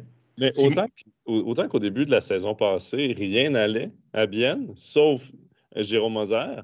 Euh, là, j'ai l'impression que tout roule. Tout roule parfaitement, jusqu'à temps qu'il va y avoir un caillou sur la route et que là, tout va dérailler ou presque. Euh, mais tout roule. Les joueurs surperforment. Van Pottelberg est très bon. Euh, Tormanen, honnêtement, et, c'est ce que Simon dit aussi dans le chat. il dit euh, rien, euh, non, c'est pas Simon qui disait ça, c'était Nicolas. Même sans leur grande vedette, bravo à Bienne. Et c'est là qu'on voit qu'un coach avec une approche peut-être plus psychologique fait la différence. Je pense qu'il ne faut pas passer sous le silence le retour de Tormanen, euh, qui a très bien préparé son équipe. Tout le monde rentre dans le système. Ça a été peut-être un peu plus difficile à jouer, mais on réussit quand même à aller chercher une victoire. C'était le premier match de la saison, donc il faut comprendre aussi que tout était un peu en rodage. Mais depuis, j'ai l'impression que l'équipe est vraiment très bonne. Tout le monde contribue. Et ça, c'est assez agréable à voir du côté de Bienne. C'est aussi le fait qu'on retrouve les automatismes, puisque Terminen n'a été absent qu'une année et que ça a été compliqué aussi pour Lars Leuenberger d'arriver très tard, de parler aux joueurs, d'imposer son système de jeu au lieu de reprendre celui qui était euh, celui de Termenen par le passé. Ça a peut-être braqué et tout. Termenen revient, c'est un, petit peu la bonne nouvelle. Il a vaincu la maladie, le cancer. Euh, les joueurs sont contents de le revoir. Peut-être pas tous, hein, euh, mais en tout cas, la grande majorité du, du, vestiaire joue, joue, désormais pour lui et est avec lui. Ça fonctionne. On ne change pas le, système qui a fait la force quand même et des deux demi-finales de Bienne par le passé. Donc, c'est plus facile de repartir avec un entraîneur qu'on connaît que de repartir avec un nouvel homme fort, une nouvelle tête pensante sur le banc. Et je crois que c'est aussi ça qui explique une partie des bons résultats du, du HCBN dans ce début de saison. Marc dit quel plaisir de revoir cet entraîneur, pour moi très responsable des bons résultats. Puis Simon disait rien à redire à part euh, cette sanction de l'œuvre qui laisse transparaître que le HCBN s'en sort en général plutôt bien avec le juge unique. En parenthèse, de quoi faire saliver de jalousie les autres clubs romans. Je dis ça, je dis rien. et ça, messieurs, moi, je la comprends pas, cette, euh, ce match de suspension, un seul match. Euh, j'en discutais à Lausanne euh, pendant mon match. Euh, ben, pas pendant mon match, mais pendant les pauses. Et euh, bon, moi, c'est une sanction que je ne comprends pas. Tu vois les patins, tu vois le joueur qui se lance avec les mains très hautes. C'est une mise en échec aussi qui c'est une mise en échec qui est là pour frapper. La, définition même d'une mise en échec, c'est de séparer le porteur de la rondelle. C'est aussi simple que ça. Une mise en échec, c'est fait pour ça. Et là, c'est vraiment pour faire mal. Moi, j'ai de la difficulté avec c'était la première vraie sanction de la saison.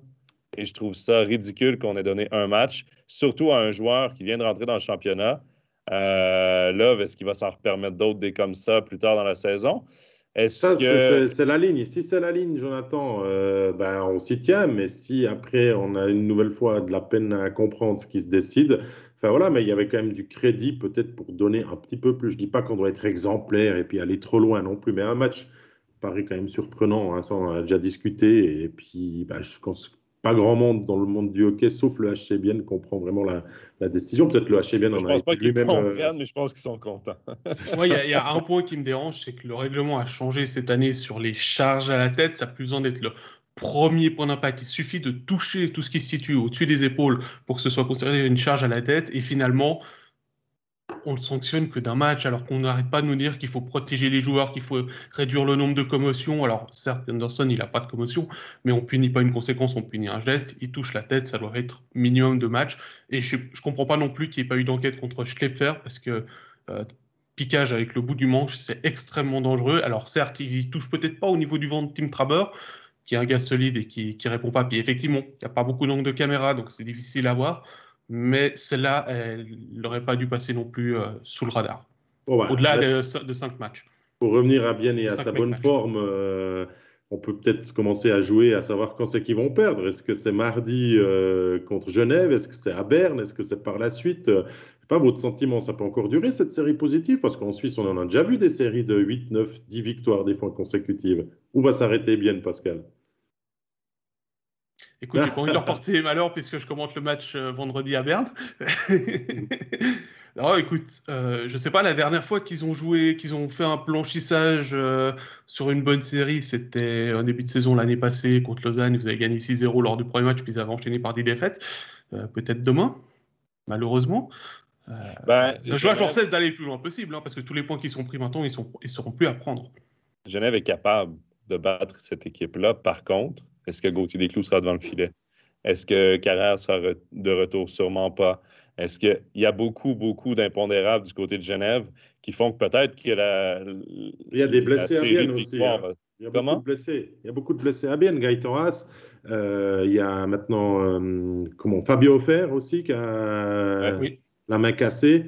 Euh, c'est aussi des, points, on va dire, d'interrogation autour de l'organisation tout entière du HCBN hein, pour les prochaines rencontres, vu qu'on est en train de parler du club zélandais. Donc, c'est pas aussi des super bonnes nouvelles de voir des éléments importants. Et Fabio Fer, depuis la saison dernière, revit et confirme son début de saison avec des nombreux buts qui vont peut-être manquer à Bienne. Écoute, ça fait de toute façon du bien de voir un roman en première position du classement. Donc, souhaitons-leur quand même de poursuivre le plus longtemps possible cette série de victoires. Voyons voir demain face à Genève. Simon, Simon, il a toujours le petit mot sympa. Hein. Dans le chat, il dit Ouais, il y a aussi eu des séries de 9-10 défaites à bien, hein, il s'en souvient, mais c'est vrai que ça remonte à quelques années, peut-être. Oui, euh, mais généralement, c'était, c'était le mois de novembre, non? Ou que, il y avait le, mois d'octobre, euh, le mois de novembre, c'était Genève qu'il n'aimait pas, donc il y a quelques années. Euh, il y a Patrice qui dit Losly, un match aussi peu, vu qu'on on a parlé des sanctions. C'est vrai que Michael Losly, il s'en sort très bien parce que c'est c'est un point directement dans le visage de, Yannick Weber qui n'est pas du tout porteur du puck, qui est juste en train de s'avancer. Là, on fait un petit peu la, presse de boulevard, mais euh, le juge unique et tout le mode de fonctionnement pour punir est encore en vacances. La saison commence toujours plus tôt, donc les sanctions arriveront à partir d'octobre-novembre, messieurs. messieurs, pour finir euh, bien, moi je dirais avec, euh, on s'en fout de quand la série de victoires va se terminer. Ce qui importe, c'est que ce ne soit pas une série de défaites après. Parce que si on en ligne 3, 4 défaites, c'est là que les 6 victoires, on va les oublier. Et c'est là qu'il y a des questions qui vont se poser. Donc, peu importe quand la série de victoires va se terminer, il faut absolument réenchaîner par la suite avec des performances convaincantes pour le HCBN. Voilà, messieurs, on va euh, se rediriger du côté euh, du bord du lac Léman avec Lausanne. Et Lausanne, c'est euh, la lanterne rouge actuellement avec euh, cette victoire contre Genève en prolongation vendredi et puis surtout cette défaite à Rappersville 5 à 1. Alors on sait que Rappersville c'est une patinoire que les clubs romans ils aiment pas trop. Hein, et euh, cette fois-ci c'est Lausanne qu'on a fait les frais, mais ce qu'on constate c'est que Lausanne a énormément de problèmes pour marquer des buts. Euh, David, c'est quoi le problème à Lausanne? Si moi je le savais, John Fous le saurait aussi. Lausanne t'a aussi. Tu savais. Donc on peut peut-être m'appeler après overtime et puis je distribue euh, Non, franchement, ce qui se passe en ce problème, c'est qu'une équipe qui a quand même beaucoup changé, euh, qu'on a voulu énormément renforcer. On connaît euh, ce qui se passe à, Lausanne depuis, depuis quelques saisons maintenant. Il y a eu beaucoup de changements et que l'équipe a besoin de temps. Hein. Alors, comme dirait Yves Sarro, bah, pourquoi ils n'ont pas commencé plus tôt à travailler ensemble et à être prêts? Bah, C'est peut-être une équipe qui peut se, se, montrer redoutable en fin de saison, qui, qui, qui se cherche encore et je crois que ça explique euh, ces, deux petits points récoltés en quatre matchs, ces six buts seulement marqués en quatre matchs, c'est clairement insuffisant. Quand on voit l'Armada, euh, j'ai pas envie de dire que offensive, que l'effectif à disposition du coach John Faust, il y a vraiment matière à, mieux faire. Au but, c'est solide, c'est certainement la meilleure défense du championnat, on vous l'a dit et on n'en change toujours pas d'avis. Et au niveau de l'offensive, ça doit normalement cliquer, sauf que ça ne l'est pas encore. Il n'y a pas que cette magie, cette patte de folie qui peut enflammer un match. C'était serré euh, contre Genève, victoire 2-1. Euh, ça s'est mal passé euh, à Rappersville. C'est une équipe qui se cherche encore, je crois. Et, enfin voilà, les autres équipes en profitent, font des points contre Lausanne. c'est pas parce qu'ils sont lanterneurs aujourd'hui que dans deux semaines on a le même discours. Hein. On, va enregistrer ce qui se passe puis on en rediscutera dans overtime dans 15 jours, les gars. Mais tu vois, après une semaine, on disait, bah, il est trop tôt pour tirer des conclusions. Après deux semaines, est-ce qu'on dit encore, il est trop tôt pour tirer des conclusions ou on commence à lever un peu le, drapeau que, hey, oh, il manque peut-être quelque chose offensivement dans cette équipe-là? Euh, contre Genève, ils ont dominé le match. On va être franc, là, on va être clair, ils ont dominé le match. Il était intense, ils jouaient du bon hockey, ils amenaient des rondelles vers le filet, beaucoup de tentatives de shoot, des shoots bloqués par Genève, d'autres par Gauthier Desclous. On prend les devants 1 à 0, incapable d'aller chercher deuxième but qui aurait probablement cassé les reins à Genève, peu importe quand dans le match, parce que Genève était dominée. On leur a ouvert la porte avec des pénalités, on leur a permis de regagner en rythme. Genève rapidement crée l'égalité en troisième période et ensuite, on a toutes les misères du monde d'aller chercher un but supplémentaire. Et contre Rappersville, ben oui, on est, on est de l'arrière, on tire de l'arrière 4 à 0. Euh, on va chercher un seul but dans le match le match était fini, probablement que le moral était dans les talons. On aurait dû se servir de l'émotion du match contre Genève, de la victoire, pour bien, bien rentrer dans le match à Rappersville. On n'a pas été capable. Là, il va y avoir le retour de Barberio, Phil Verone. Je pense que ce n'est pas un secret pour personne. C'est lui qui devrait être laissé de côté parce qu'évidemment, il n'en donne pas assez pour un premier centre. Il était inexistant dans le match que j'ai commenté euh, contre Genève. On, on, le voit sur la patinoire, mais il ne crée absolument rien offensivement. Il n'est pas dangereux. Ses catch a un bon physique, il l'utilise bien, fonce vers le filet, on le voit. Emerton, on sait à quel point il est important, cette équipe-là, à quel point il peut jouer dans les deux sens à patinoire. Gernat, j'ai bien aimé son match contre Genève, mais si on parle des étrangers, Verone est tout simplement absent. Pascal, c'est aussi ce que j'ai envie de dire. Quand on a un début de saison comme ça compliqué, on peut aussi, quand on est coach, partir avec deux défenseurs étrangers pour encore plus solidifier ses bases arrière et essayer de négocier au mieux la, prochaine sortie pour espérer qu'elle soit victorieuse. Oui, tout à fait. Puis c'est un moyen de mettre la pression sur, euh, sur Baron, ou, dont on dit que, voilà, que comme le relève euh, Joe, qui n'est pas au niveau actuellement et pas en forme. Euh, euh, en tout cas pas la forme qu'on attendrait de lui. Et je regarde dans le chat, il y a, d'autres solutions qui nous sont proposées. Il y a Marc qui nous dit que c'était une grave erreur de changer de gardien pour le match à Rappersville. Euh, Simon nous dit qu'il faut vaincre le signe indien euh, dans un désert d'interrogation et de grogne anti-Swoboda. Nicolas nous dit que, fait, que Fous fait son possible et qu'il y a trop de pression qui vient euh, du dessus, mais qu'il faut faire attention au jour où ça va se réveiller. Euh, on en a parlé, tout ce qui se passe autour, Pascal. Moi, je suis d'accord que ça aide pas à la bonne cohésion euh, du vestiaire, de perdre Joris, de, de, voir Berchi qui, qui s'en va, qui n'a pas pu être conservé. Oui, oui, ça, ça fait. Mais quand on entre sur la glace, on laisse tout au travers. On est payé, on est professionnel, on joue son hockey, messieurs. Je sais pas, moi, ça. Mais les gars, Raphaël Berger, là, a dit pour avoir une équipe gagnante, il faut des gars qui ont gagné faut du leadership dans le vestiaire. Il l'a mentionné ça pendant qu'il était avec nous. Et moi, je reviens à l'année passée. On enlève un gars comme Corey Conacher, même si sur la patinoire, il ne donnait peut-être pas le rendement qu'on espérait de lui. C'est venu changer un peu le leadership de Genève. C'est venu un peu ébranler le vestiaire, j'ai l'impression. Après, est-ce qu'il y a d'autres éléments? Oui et non. Euh, c'est certain qu'il y a d'autres éléments, mais à partir de ce moment-là, il y a une coupure. Moi, j'ai vu Lausanne vraiment descendre et en ce moment, j'ai l'impression que c'est juste la suite. On vient de sortir Joris, qui était aussi un gars apprécié dans le vestiaire, qui était là depuis deux ans. Euh, à force, j'ai l'impression qu'on détruit un peu le noyau de l'équipe. On détruit un peu le lien de confiance que les joueurs ont entre eux pour amener des éléments comme extérieurs, des Verone et tout, qui n'ont jamais joué ici en Suisse. Euh, est-ce que est-ce que c'est une mauvaise euh, évaluation de Vérone? Peut-être. Mais quoi qu'il en soit, à un moment donné, il va falloir, et, Fribourg le fait très bien, le fameux statu quo, être constant dans son équipe, garder le même noyau, à un moment donné, c'est important. Et c'est bien beau faire des changements et vouloir mettre l'équipe à sa main. Et, je suis le premier à défendre les transactions parce que moi, je suis habitué dans le modèle nord-américain de voir des joueurs être échangés et tout. Mais parfois, les meilleures décisions, euh, c'est les, les mouvements que tu ne fais pas. Et là, il y en a eu tellement que j'ai l'impression qu'on perd un peu l'esprit de cette équipe-là et qu'en ce moment, on cherche énormément. Après, tu peux modifier l'équipe comme tu veux, la nord-américaniser, euh, faire euh, euh, quelque chose qui ne plaît pas forcément aux plus fidèles supporters lausannois et tout, puis tu gagnes le titre en fin de saison et tout le monde a oublié toutes les, toutes, les théories et le fait qu'il n'y ait plus de joueurs du cru ou plus de joueurs sympathiques en début de, en début de saison dans le vestiaire. Donc, voilà, on, gardera, on fera les comptes et on payera à la fin du bal euh, tous, les, tous les musiciens. Mais vrai que Lausanne, si ça se réveille, ça doit être normalement solide et, puissant, sauf que ça ne l'est pas pour l'instant. Non, et ça doit être aussi sur du long terme, ça doit être une équipe constante. Il y a énormément de profondeur. On parlait de la profondeur de Zurich, on dirait qu'ils ont trois premiers trios et un quatrième trio. J'ai l'impression qu'en ce moment, Lausanne joue comme s'il y avait trois troisièmes trios et un quatrième trio. Je, cherche encore l'étincelle offensive, le premier trio et le deuxième trio de cette équipe-là. J'ai l'impression que personne ne veut prendre un peu le lead offensivement. Il y a des égaux aussi, euh, Pascal. Je pense que tu es assez d'accord avec ça aussi pour dire qu'il y a beaucoup, beaucoup de bons joueurs, mais pas que tout le monde peut jouer les situations spéciales et avoir le temps de jeu qu'il souhaite. Ah bah, tu, tu parles des situations spéciales, il y a 10 places sur les situations spéciales, hein, sur le powerplay. Donc effectivement, quand il y a beaucoup de monde, bah, il faut trouver le bon équilibre et puis que certains fassent le point dans la poche en attendant d'avoir une opportunité de se montrer, de prouver à l'entraîneur qu'il avait tort de ne pas les mettre euh, à ce moment-là en powerplay. Mais bon, euh, on n'est pas euh, nous derrière le banc parce que c'est pas non plus, ça ne doit pas non plus être évident tous les jours pour, pour John Foust avec, avec une telle pléthore de, de joueurs à disposition avec des résultats qui ne suivent pas non plus.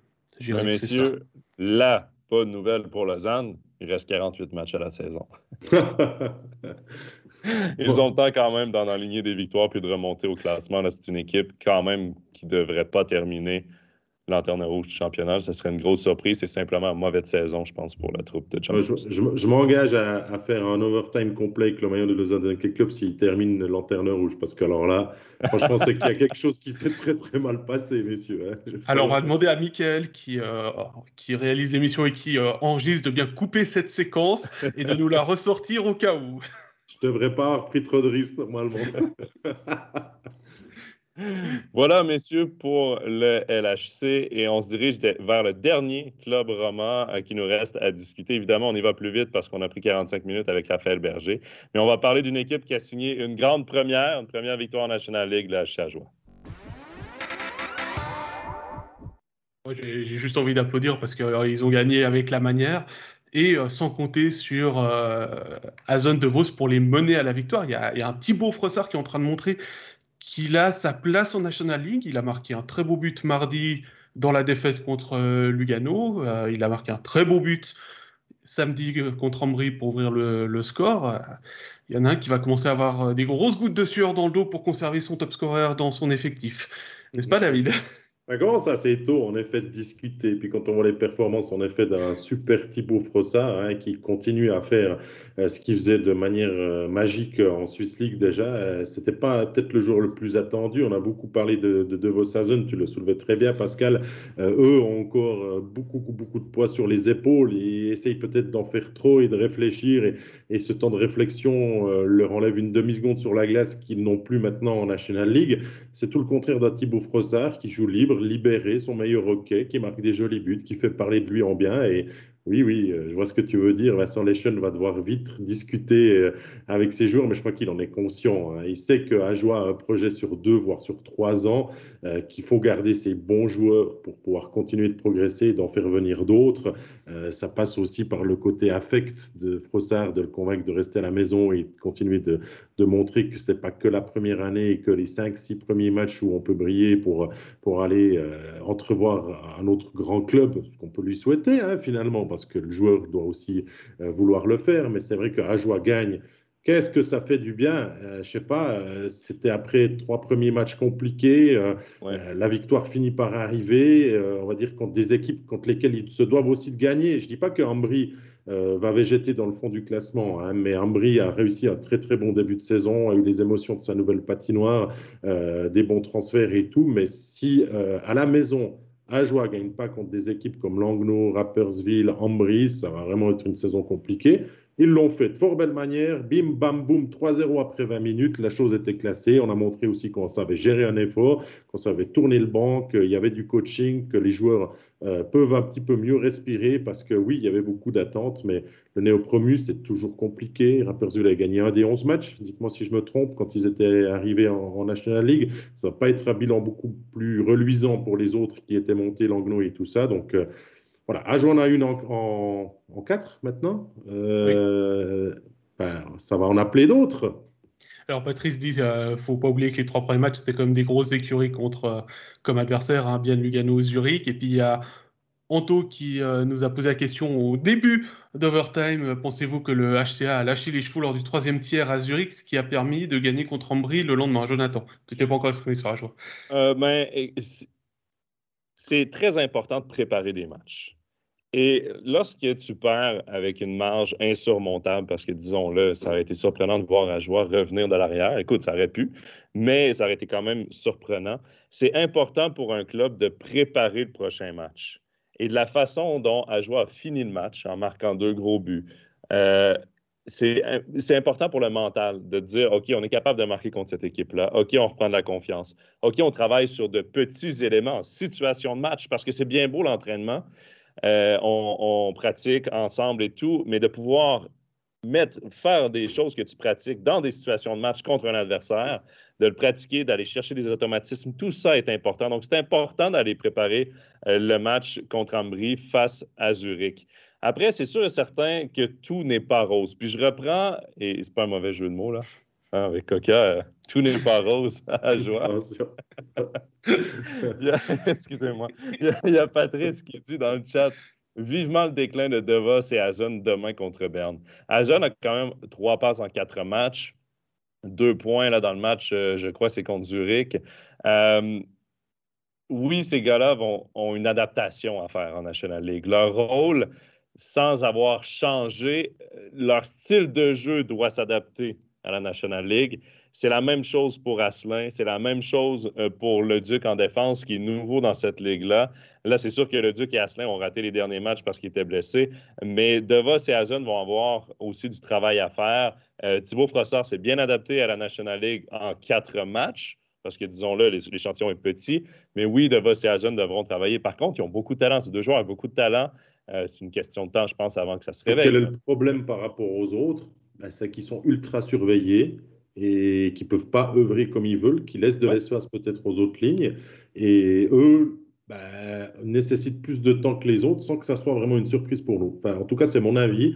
Pascal, Jonathan, je ne sais pas ce que vous en pensez, mais... Je pense qu'ils doivent encore apprendre aussi à partager Ils doivent apprendre, euh, parce que c'est aussi un réflexe de Swiss League de de faire, de faire une présence, de, de pousser le puck au fond, de regarder un peu l'horloge, de, de, regarder où on en est, puis de se dire, ah bah, j'ai fait que 40 secondes, j'ai le temps d'aller encore travailler le long de la bande derrière le but adverse pour essayer de récupérer le puck, le temps que les camarades changent. Parfois, bah, il faut aussi apprendre à, à dire, bon, bah, j'ai fait 40 secondes, je vais aller me poser, je vais aller prendre une grosse respiration, une gorgée d'eau, et puis à la limite, je vais revenir euh, en le chiffre d'après. Hein. On ne sait pas. Après, voilà, c'est aussi plus difficile de se dire qu'en face, bah, c'est des gros bonhommes aussi. Hein. Certaines quatrièmes lignes euh, National League sont, sont, des sacrés, euh, sont des sacrées quatrièmes lignes qui peuvent faire très mal. Qu'est-ce que fait Gary aussi? Est-ce qu'il envoie sa première ligne quand il a le, le, dernier changement?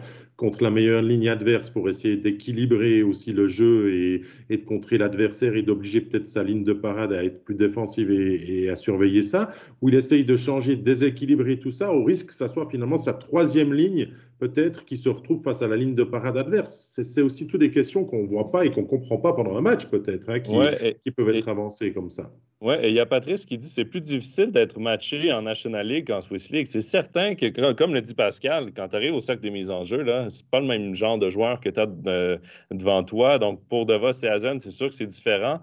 Et il ne faut pas oublier, messieurs, là, que sur le tableau dans le vestiaire adverse, là, il y a deux numéros. Il y a deux chiffres, le 4 et le 8. C'est le début de la combinaison à l'euro million que tu nous donnes. Alors après, pour aller à la joie, il faut mettre jamais 12. Vous, gagnez, vous me donnez une partie, hein, les gars. Mais c'est sûr et certain que les équipes de National League se sont préparées au HC Joie. On regardait des matchs du HC Joie et tout tournait autour de Devos et Hazen.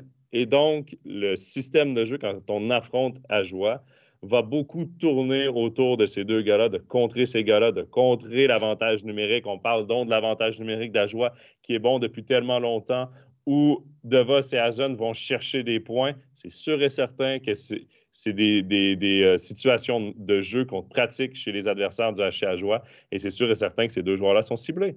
Oui, je pense, que, je pense que Berne va cibler Roman Engi euh, demain, puisque c'est lui qui a marqué euh, en powerplay. Oui, mais c'est ça qui est intéressant, euh, c'est de voir s'il confirme derrière maintenant, de voir si ça amène aussi une légèreté sur la glace, une envie de, de, de jouer peut-être différemment ou de, de, gagner un deuxième match pour directement montrer que ce 4-0 contre contre Ambry n'était pas non plus le fruit du hasard, que tout le travail a été fait pendant l'été pour avoir ce succès-là et tout. Il faut confirmer, ça ne sera pas facile. Ça ne veut pas dire qu'ils vont gagner dans la capitale face aux ours, ça sera même très compliqué. On a vu le dernier match de Berne aussi, il y a du répondant. Hein. Ça sera deux séries, euh, deux, deux équipes qui veulent bâtir pour avoir une série de, succès positifs. Euh, donc, euh, à, voir. Intéressant en tout cas à suivre, mais, mais voilà, Ajoie ne méritait pas de perdre ses 52 matchs. On n'a jamais dit ça, on ne leur souhaite pas du tout ça. Euh, ils vont en gagner quelques-uns, ils pourraient même en surprendre quelques-uns, et ça commence peut-être demain à Berne. Ouais, et c'était magnifique de... voir. Excuse-moi, Pascal, c'était magnifique de voir surtout cette victoire à la, à la Raiffeisen Arena il y avait une. bon, c'est sûr que moi, je, l'ai vu à la, télé, là, mais il y avait l'air d'avoir quand même une belle électricité, une belle énergie dans la patinoire, de voir enfin l'équipe dominer son adversaire, comme on est habitué de le voir à Joie, mais cette fois en National League. C'est assez réjouissant de le faire, plus que si ça s'était passé dans une autre patinoire. Comme il y a le Duc et Asselin qui sont blessés, il y a Joris qui nous demande est-ce qu'un étranger de Swiss League serait susceptible de débarquer à Port-Entruy en licence B? Il nous cite Non et Knelson. Comme exemple. J'ai pas eu le temps d'appeler Vincent Leschen avant, avant overtime pour avoir les, dernières infos. Donc la porte est ouverte et tout est possible parce que c'est aussi des, joueurs étrangers qui sont ultra dominants et qui méritent aussi peut-être de venir avoir leur chance en National League. Et ce serait surprenant que ce soit à Sierre qu'on aille piger pour aller chercher un autre étranger. c'est plutôt, ceux de, de, Holton. Euh, On sait que Lawton, ça a été compliqué de discuter durant tout l'été qu'on voulait peut-être se renforcer avec quelques joueurs vu l'effectif énorme euh, qu'a Cloton. On n'a pas voulu entrer en matière, peut-être vexé aussi côté zurichois de laisser partir un joueur chez le club qui est monté alors que, que Cloton va devoir végéter une année de plus en Swiss League. Mais, moi, oui, il y a des solutions, mais après des cartes de licence étrangère, il n'y en a pas 12 000. Donc euh, oui, il y a deux blessés. Euh, Asselin, c'est toujours délicat, il va falloir prendre du temps pour bien le soigner, pour ne pas le perdre pour plus longtemps. Le Duc, euh, enfin, à, voir aussi. Mais il n'y a pas d'urgence non plus. Euh, on a aussi vu qu'avec deux étrangers, on a bien joué, on a retrouvé des automatismes de, Swiss League. Et, à jouer en, même temps, il n'y a pas d'attente particulière, hormis celle de gagner des matchs, euh, bien sûr. Donc, pourquoi œuvrer rapidement sur le marché des transferts ou des licences B pour, pour, peut-être, je je sais pas, payer plus tard? Donc, voyons déjà à Berne ce que ça donne. Et puis après, oui, si on apprend que la blessure de, des deux jours étrangers est plus longue, bah, devrait pour changer ça. Mais ça, c'est mon avis. Si vous n'êtes pas d'accord avec moi, moi, je vous écoute volontiers. Non, juste pour répondre à, Patrice qui dit ça joue pas en Swiss League demain, Holton joue pas demain en Swiss League. Voilà. C'est peut-être aussi pour ça que Joris a pensé. Après, c'est pas impossible. Hein. non, je suis d'accord avec toi, David, qu'il faut être patient parce que de toute façon, il euh, faut être patient de voir comment évoluent les blessures de Leduc et d'Asselin. Euh, et il n'y a pas trop d'attente envers Ajoie et ça joue en leur faveur parfois, justement, parce que si on les voyait comme, euh, comme prétendants au titre, ben rapidement, ils devraient se retourner et aller chercher un étranger pour pallier les blessures.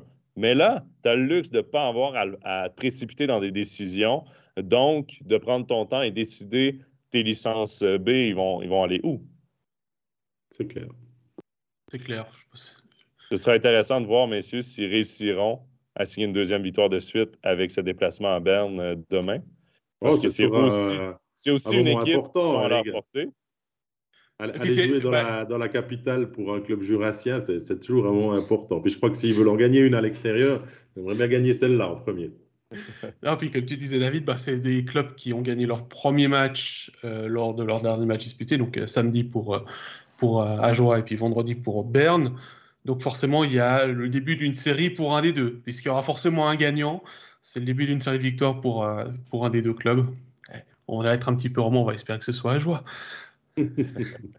voilà, messieurs, euh, la fin approche. Il nous reste une chose à faire, c'est élire notre joueur du week-end. On s'est consulté, messieurs. Et Pascal, quel est notre joueur du week-end? Eh ben, J'ai déjà cité son nom tout à l'heure quand on parlait de Bienne, puisqu'on va saluer la performance de Damien Brunner sur l'ensemble du week-end. Triple buteur vendredi, il est encore buteur et passeur samedi. Il a euh, clairement mené son HC Bienne vers deux succès supplémentaires durant euh, ce week-end de compétition. Moi, je crois qu'il n'y a rien à redire euh, par rapport euh, au choix qui s'impose euh, de Damien Brunner en ce moment, en ce début de saison. il brûle la Ligue. Est-ce que finalement, en pleine possession de ses moyens et pas blessé, on n'a pas un des meilleurs joueurs suisses de, ce championnat. Il l'a toujours été. Il l'était déjà à Zoug avant de partir en NHL. En NHL, il n'a quand même pas fait n'importe quoi. Il a juste été peut-être un petit peu trop gourmand euh, dans ses demandes salariales pour finalement revenir en, Suisse. Et le fait d'avoir été relancé à Bienne, hein, ça a été quand même des paris qui ont été faits par Steinegger qui ont fonctionné. On reforme une ligne zurichoise avec Kunzley et Kunti quand ceux-là sont aussi opérationnels qui fonctionnent euh, du, tonnerre de Dieu. Euh, enfin bref, Damien Brunner, quand il joue comme ça et qu'il est heureux dans la vie, et je crois qu'il a tout pour l'être, euh, ça va être un gros, gros, gros, gros, gros, gros, gros atout pour euh, le HCBN. Oui, ça rappelle à quel point c'est un joueur dominant. Ça explique aussi pourquoi il a fait le transfert en NHL pendant sa carrière. Quand il est en, santé, quand il est au sommet de sa forme, c'est vraiment un joueur spectaculaire. La semaine dernière, on avait hésité entre Phil Poulin et Tony Rayala, un autre biennois.